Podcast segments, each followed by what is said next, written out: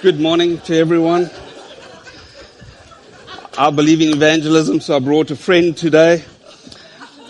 Uh, I'd like to introduce you to a good friend of mine. His name is Fred. So hello, Fred. Uh, Fred is a, uh, he represents, he's a, he's a full-blown five foot four human skeleton, and uh, he represents our carnal nature. He represents our sinful nature. He represents the old man. That's what the Bible calls him. So would you like to say hello, Fred? Wave to them. You can wave. You see, he even moves and stuff. Really, really good. So listen, Fred, at the end of the sermon, I'm going to give an altar call, and I'd really like you to raise your hand. I think you need to get saved. I really, really do. But before we do that, we need to worship. So we're just going to raise up our hands. Can we raise our hands? Yeah. Fred, raise your hands. No, I'm not Pentecostal. This, Fred, listen, don't. He's really argumentative. He really, really is. Uh, Fred, listen, we're going to take tithes and offerings. Should we put our hands in our pockets and take it up? No, I don't want to. Uh, you know, I wish I was a really good ventriloquist, because you all were looking at my lips, weren't you? But this is Fred. He represents the bad part of us. What do you want to do, Fred? You just want to sit there? You, what, you want to copy them?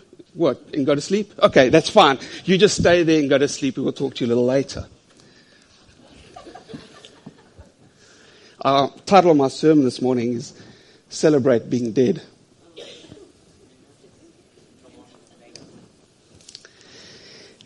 I've got some glasses here, and if I put on my dark glasses, I'm really battling to see you.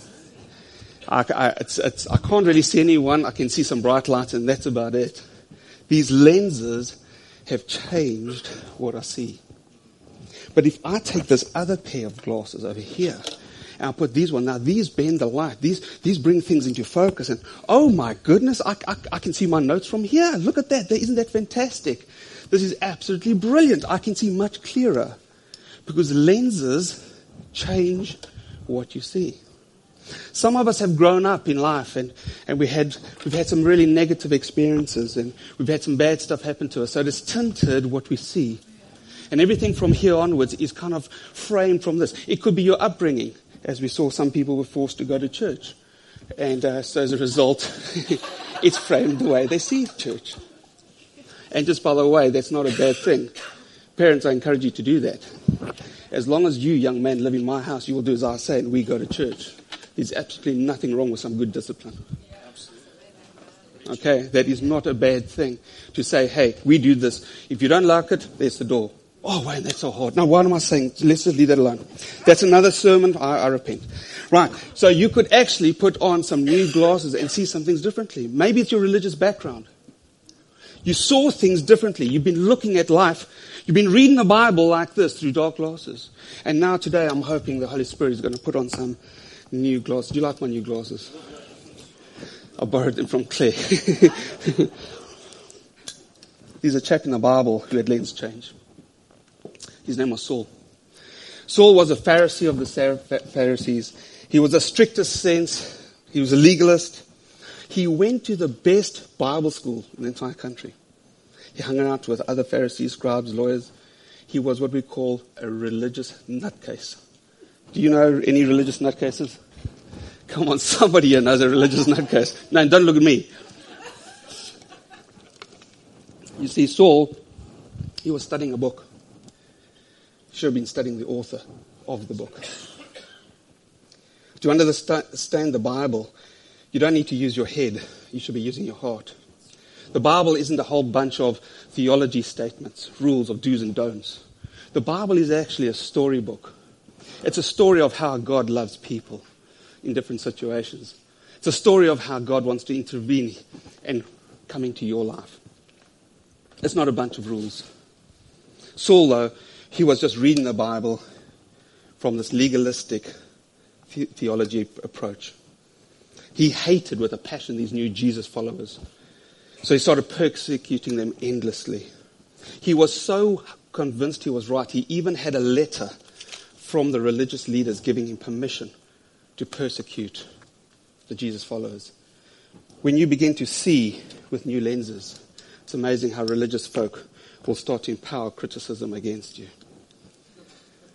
He started stoning people, separated families, breathing slaughter and murder down people's throats. He believed one hundred percent he was serving the purposes of God. He was looking through these old legalistic lenses. But, thank goodness, Jesus intervenes. And Saul has an encounter with Jesus. And these lenses are taken off. He's blinded for three days. And he hears this voice speak to him and say, Saul, Saul, why are you persecuting me? Can you imagine all of a sudden now he's got these new lenses on and he suddenly says, oh, my goodness, what have I been doing? What have I done to all the Christians? Can you believe? What is God? I have been persecuting Jesus. What's he going to do to me now? And you know what Jesus did? He sent a prophet to pray for him. Just by the way, I'll, I don't want to go into this too much, but he, he went blind for three days, you see, because when you start to look at circumstances, it starts to dictate the way you think. And when you start to think a certain way, you speak a certain way, and you all know that there's a miracle in your mouth. Yeah. And if you look at negative circumstances all the time, and you start looking at and start thinking negative thoughts all the time, you start to speak negative, and you will get what you say. Jesus actually put a blind on him. This morning, I want to challenge you. This is my conclusion. Are you prepared? Are you prepared to actually have new lenses? I'm asking the Holy Spirit, could I have some new eyes? I don't want to see things the way I used to see things. You know, it's not necessarily that you were wrong. It's just more, I want to see with new eyes. I want to see more relationally, not academically. The key to learning is, is what are you prepared to unlearn? Wayne, I've been a Christian for forty years. I know. Are you prepared to unlearn some of that? There's a chap, his name was Alvin Toffler. He said, the illiterate of the twenty-first century will not be those who can't read and write, but those who cannot learn, unlearn, and relearn. Oh, I'll tell you what, Saul encountered the greatest miracle. He became Paul because he unlearned some things, and he saw through new lenses. Paul now, teaching in the in the Bible, he sees everything with this fresh approach. No longer is he looking with his dark glasses, but everything he sees now is through these new lenses. And I believe the Holy Spirit's been putting some new lenses on me the last week or two. And I've started to see some famous old scriptures in a whole new light. It's not that I was wrong specifically, I just wasn't right. I wasn't relational. Uh, yes, I, I, I, in the facts of it, yes, true. But, but I was missing the heart of things. And I'd like to share a couple of those with you. You see, when Paul was teaching us about this greatest miracle ever, him being born again, becoming a Christian, the greatest miracle that's ever been. Oh, it's great when a leg comes down. It's uh, it's great when when uh, fire falls on, on a burnt offering. It's great when blind eyes see. It's great, but you know what? It's even greater when a heart is transformed and changed. Paul says this, and he talks of this, and he said in Second Corinthians five twenty-one, for he made him, who Jesus, who knew no sin, to be sin for us, that we might be righteousness. You know what, I always, you think Jesus just paid the price for me. I want to put on the new lenses. He didn't just pay the price. He became the price. He paid. He became yep. sin. Yep. He became my carnal nature. No, no, no. Yes, he did, friend. He did. That I might become righteousness. Not made into righteousness, I became righteous. Poof! Oh my God, it's different to what I've been teaching. I need to undo a couple of podcasts. John chapter one says a very similar thing.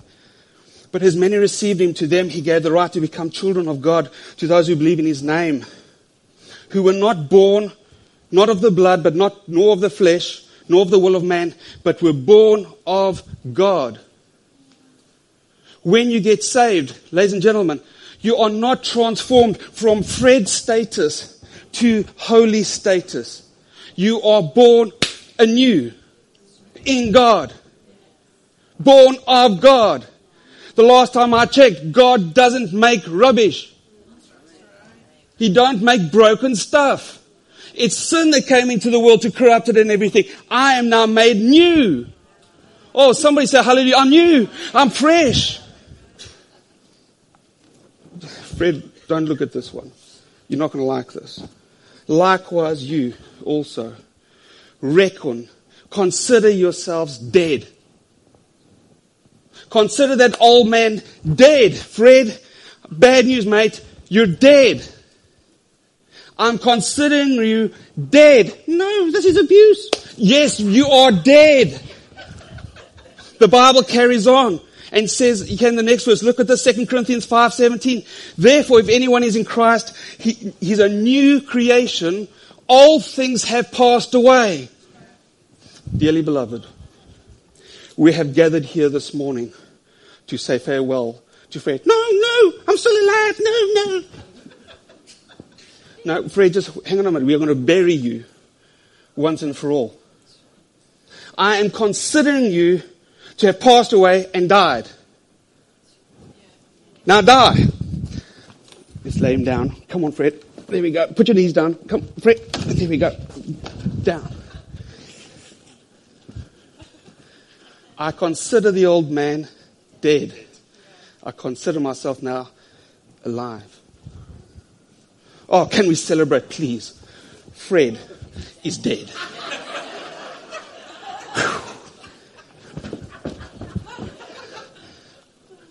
I am not fighting my carnal nature anymore. I'm not fighting the flesh. Why? He's dead. I've got my foot on his neck. He is dead.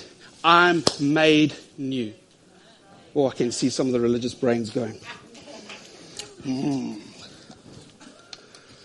Peter, when he was he, he full, full with the Holy Spirit and in the upper room, and he goes out and he preaches most, probably the most amazing sermon, and he says, repent and be baptized. You know what I thought? I thought that Jesus paid the price for our sin, and you're baptized to new life. Now you must be tr- transformed by the renewing of your mind, and you must fight the flesh daily. That's what our religious tradition has taught us. In fact, Andrew, I, you're not going to believe, I even put this in one of our baptismal booklets. I put that in there. I liked it. You're dead to sin, you're buried with Christ, and then you get resurrected. But unfortunately, that's not quite the way the Bible says it happens.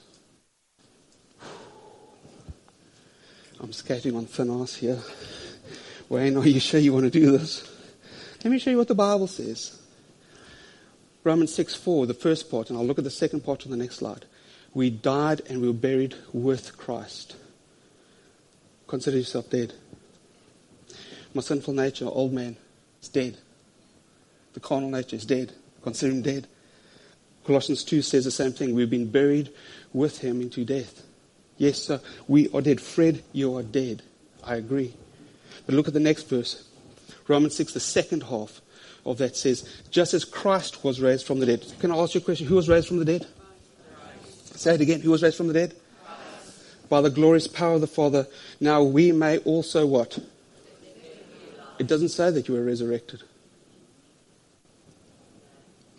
You see, I always thought, Fred, we're now going to be resurrected with Jesus. Come, son. Come, we're going to church now. We're going to get saved. It's a bit bandy. Don't worry. Uh, there we go. Now, Fred, we're going to renew your mind. Could you read your Bible every single day? I want you to read your Bible. You're going to be good. You're going to do this. You're going to do this. You're going to. I need to. It doesn't say that Fred was resurrected from the dead. It says Jesus was resurrected from the dead. I have to live the new life that he created me in. He made me righteous. I'm in him. I, I live here. He's dead. No, no, I don't want you. I want to be alive. No, he's dead. Look at this. Second uh, Colossians two says the same thing. We are in him. Look at this. John fourteen. I am in my Father, and you are in me, and I in you. Claire said it a little earlier.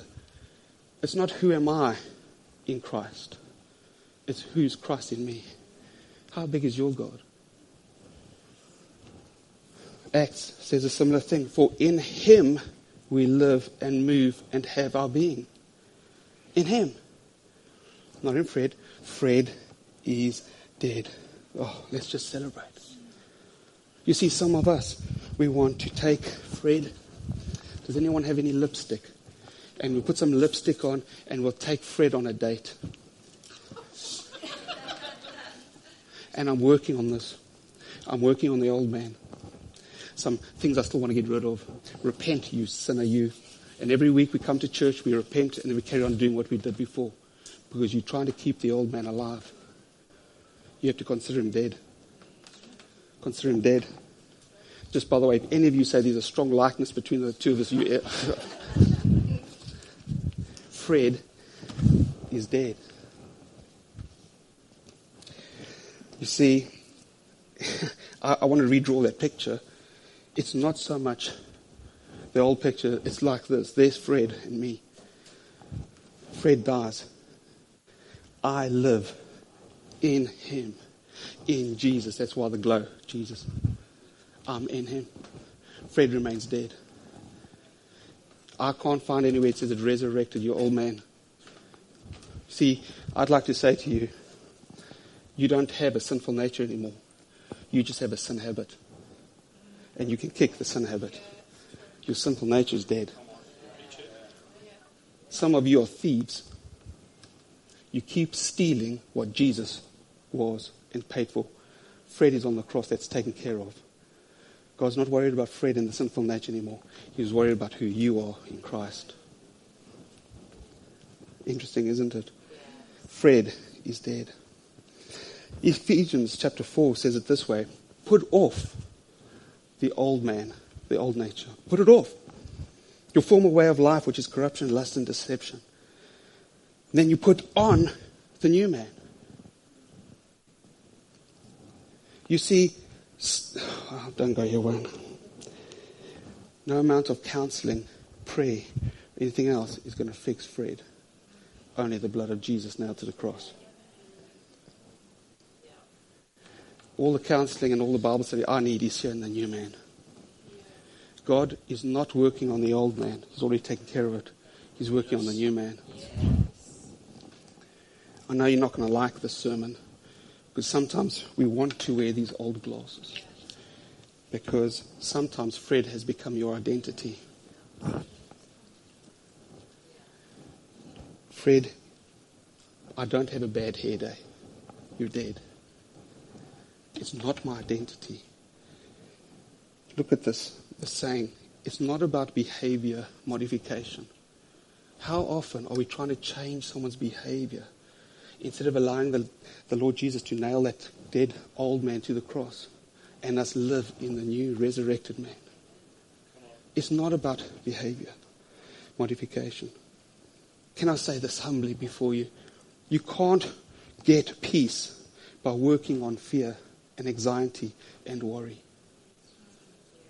No amount of fixing worry is going to give you peace, because you see the Bible says, my peace I give to you. It's a gift. You're going to work till you're blue in your face trying to stop worrying. Don't worry about the worry. Rather worry about the peace. No amount of working on sin and stopping sin is going to make you righteous. Jesus is a free gift. Free gift of God. No amount of work on your depression is going to give you joy. Sorry, it's not very politically correct nowadays. But it's true. You see, the joy of the Lord is my strength. Who owns the joy? Where are you? Are you identifying with the flesh? Yes, yes, yes, leave me alone. Or you're going to be in him.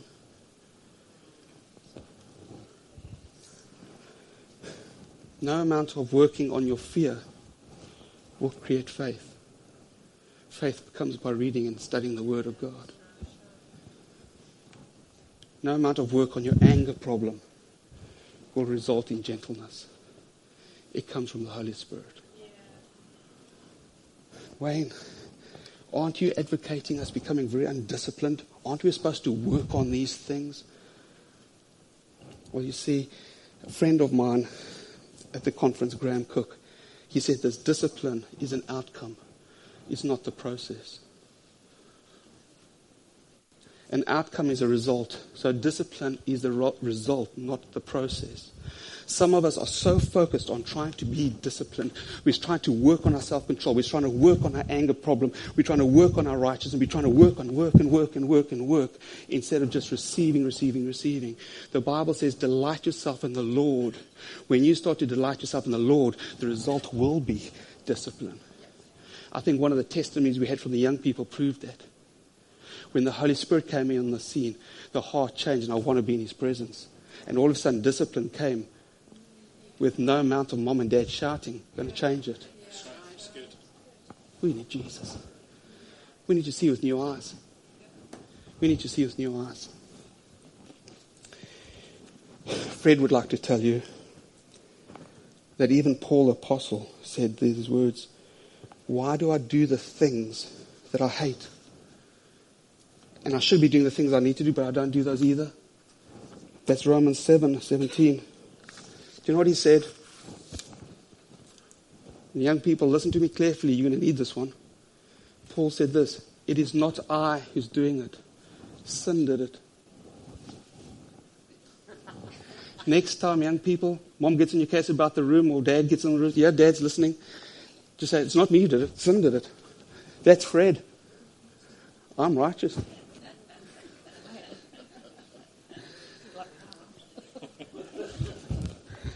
I'll slap you. You try that attitude with me, young man. God is not working on the old man. He's only working on the new man. Doesn't the Bible say, and I think I actually put it up here earlier, in Ephesians it said that, be renewed in the spirit of your mind, let the same spirit renew your thoughts and your attitudes. And Romans says exactly the same thing. It says, be transformed by the renewing of your mind. Didn't it say that? So now, Wayne, how do you, con- I've got to transform the mind, because that's where we get this idea of raising up Fred, taking with us, because I've got to transform him. We kind of think, if I spend, if Fred spends enough time in the Bible, he will get saved, he'll get righteous, and he'll come over the, to the side of the fence. He has separated us from darkness and put us and translated us into his kingdom of light. This is not a renewal process. We're misreading that scripture. You see, you can't change Fred's mind. You can't. The Bible says, First Corinthians two fourteen, listen to this. The natural mind cannot receive. It's impossible to receive spiritual things. The Bible also says we have the mind of Christ. Not a carnal mind. Ah. No, I can't. No amount of reading this thing is going to transform that mind. I'm going to receive it. He says, listen to this, he says, "My, uh, I'm going to give you the peace that passes all understanding." What's happening? We're trying to understand how we're going to get the peace. Maybe if you stopped trying to understand, you would receive the peace. We're all looking things through the wrong lens. I'm trying to work at my peace. You don't need to. You need to receive it. And the gifts of God, they do come in seed form, so they've got to grow and multiply. I know that. I'm going to get there in a second. But it's not about behavior modifying. We're not trying to change his bad behavior to become a good one. What we don't need is a good sinner. We need some bad sinners and some good Christians. There's a lot of people out there, they, they're really good sinners. And they're fudging and they say, "Why do I need God? I can't, I'm doing pretty well on my own." And God says, "You've got to be a new creation in me. A new creation in me." You know that word, be transformed by the renewal of mind? Jesus takes uh, Peter, James, and John. He takes them up a very high hill. Sounds like something Glenn would take us on. A high hill on one of these men's walk things. And he gets to the top of these guys, and Jesus is transfigured in front of them. His face begins to shine. His whole body glistens like lightning. And there's Moses and Elijah with him. Do you remember the story? Yeah. Transfigured is the exact same word as renew.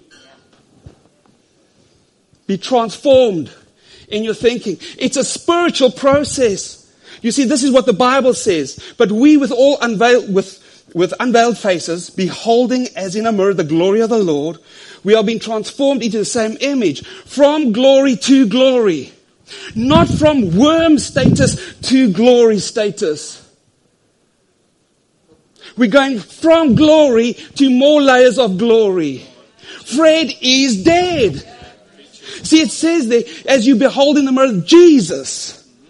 When I look at Jesus, the little faith and the little faith and uh, uh, uh, um, patience and gentleness that's inside grows and grows and grows, and it goes from glory to glory to glory to glory to glory. We're all thinking that worm status because of where the, the Greek word is actually metamorpho, where we get the word metamorphosis from. And we're all thinking of the worm that spins a cocoon, goes into a pupa, then comes out as a butterfly. So you're thinking if we can take Fred and get, make him read the Bible, we're going to tra- be transformed from a worm status to butterfly status. I got news for you. The worm is dead. That's why we asked the kids to leave the room. The worm is dead. No worm means you get a butterfly. If worm is still there, there's no butterfly. You're going to be transformed in the renewing of your thinking in the spirit realm. Saul, your shoes are under the first front seat there.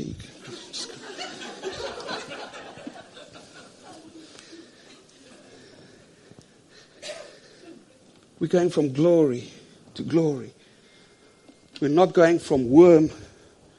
We're not trying to convert Fred. We have to accept he's dead. Your old way of thinking is dead. We'll start thinking new. We have the mind of Christ. See, that Fred is being taken care of. But when what happens when I do mess up? What happens when I do make a mistake? Well, the Bible's very clear. It says just repent. You want to repent forwards. You don't want to repent backwards. What do you mean by that? Well, have a look. If we walk in the light, as he is in the light, we have fellowship with one another. Can we just read this in Fred language? Fred, are you in the light? No. Well then, he's not in fellowship, is he?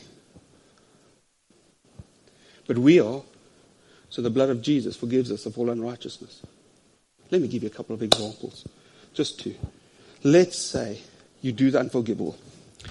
You start to worry and fret and get anxious. And it is a sin. And just by the way, no big deal about sin. Sin just simply means missing the mark. That's all. It's nothing bad. That's not what God expected of you. And the Bible actually says, do not worry and do not be troubled. So it is wrong to do that. So you start to worry, you get anxious, you're becoming like Fred. So now you want to repent because you come to church and you heard Wayne's sermon and you think, I've got to repent. So you go and repent. Oh, God, forgive me. I'm so terrible. I've been worrying again. I've been pacing around in circles all day, worrying, worrying, pacing up and down. I'm a miserable person. I'm just a sinner begging you to save me. Says, no, no, that's repenting backwards. Repent forwards. Watch this, watch this, watch this. Worry. You just say, Lord, I'm so sorry for not taking all the opportunities to receive your peace. I repented forward. It wasn't me who did it. Fred did it. Sorry. I'm here receiving peace. Lord, would you help me to receive more of your peace? Let's say, some of you know, can identify this one. You get cut off in the car.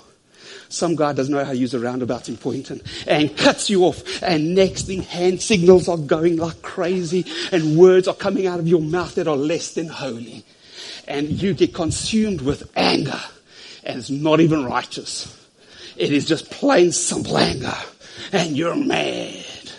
It takes you a whole two weeks to come back to church. You're so cross. And finally you decide you better repent. Oh, God, I'm a bad person. And then you start cussing the devil. It's amazing. I've heard people think that if you cuss the devil out, that's good.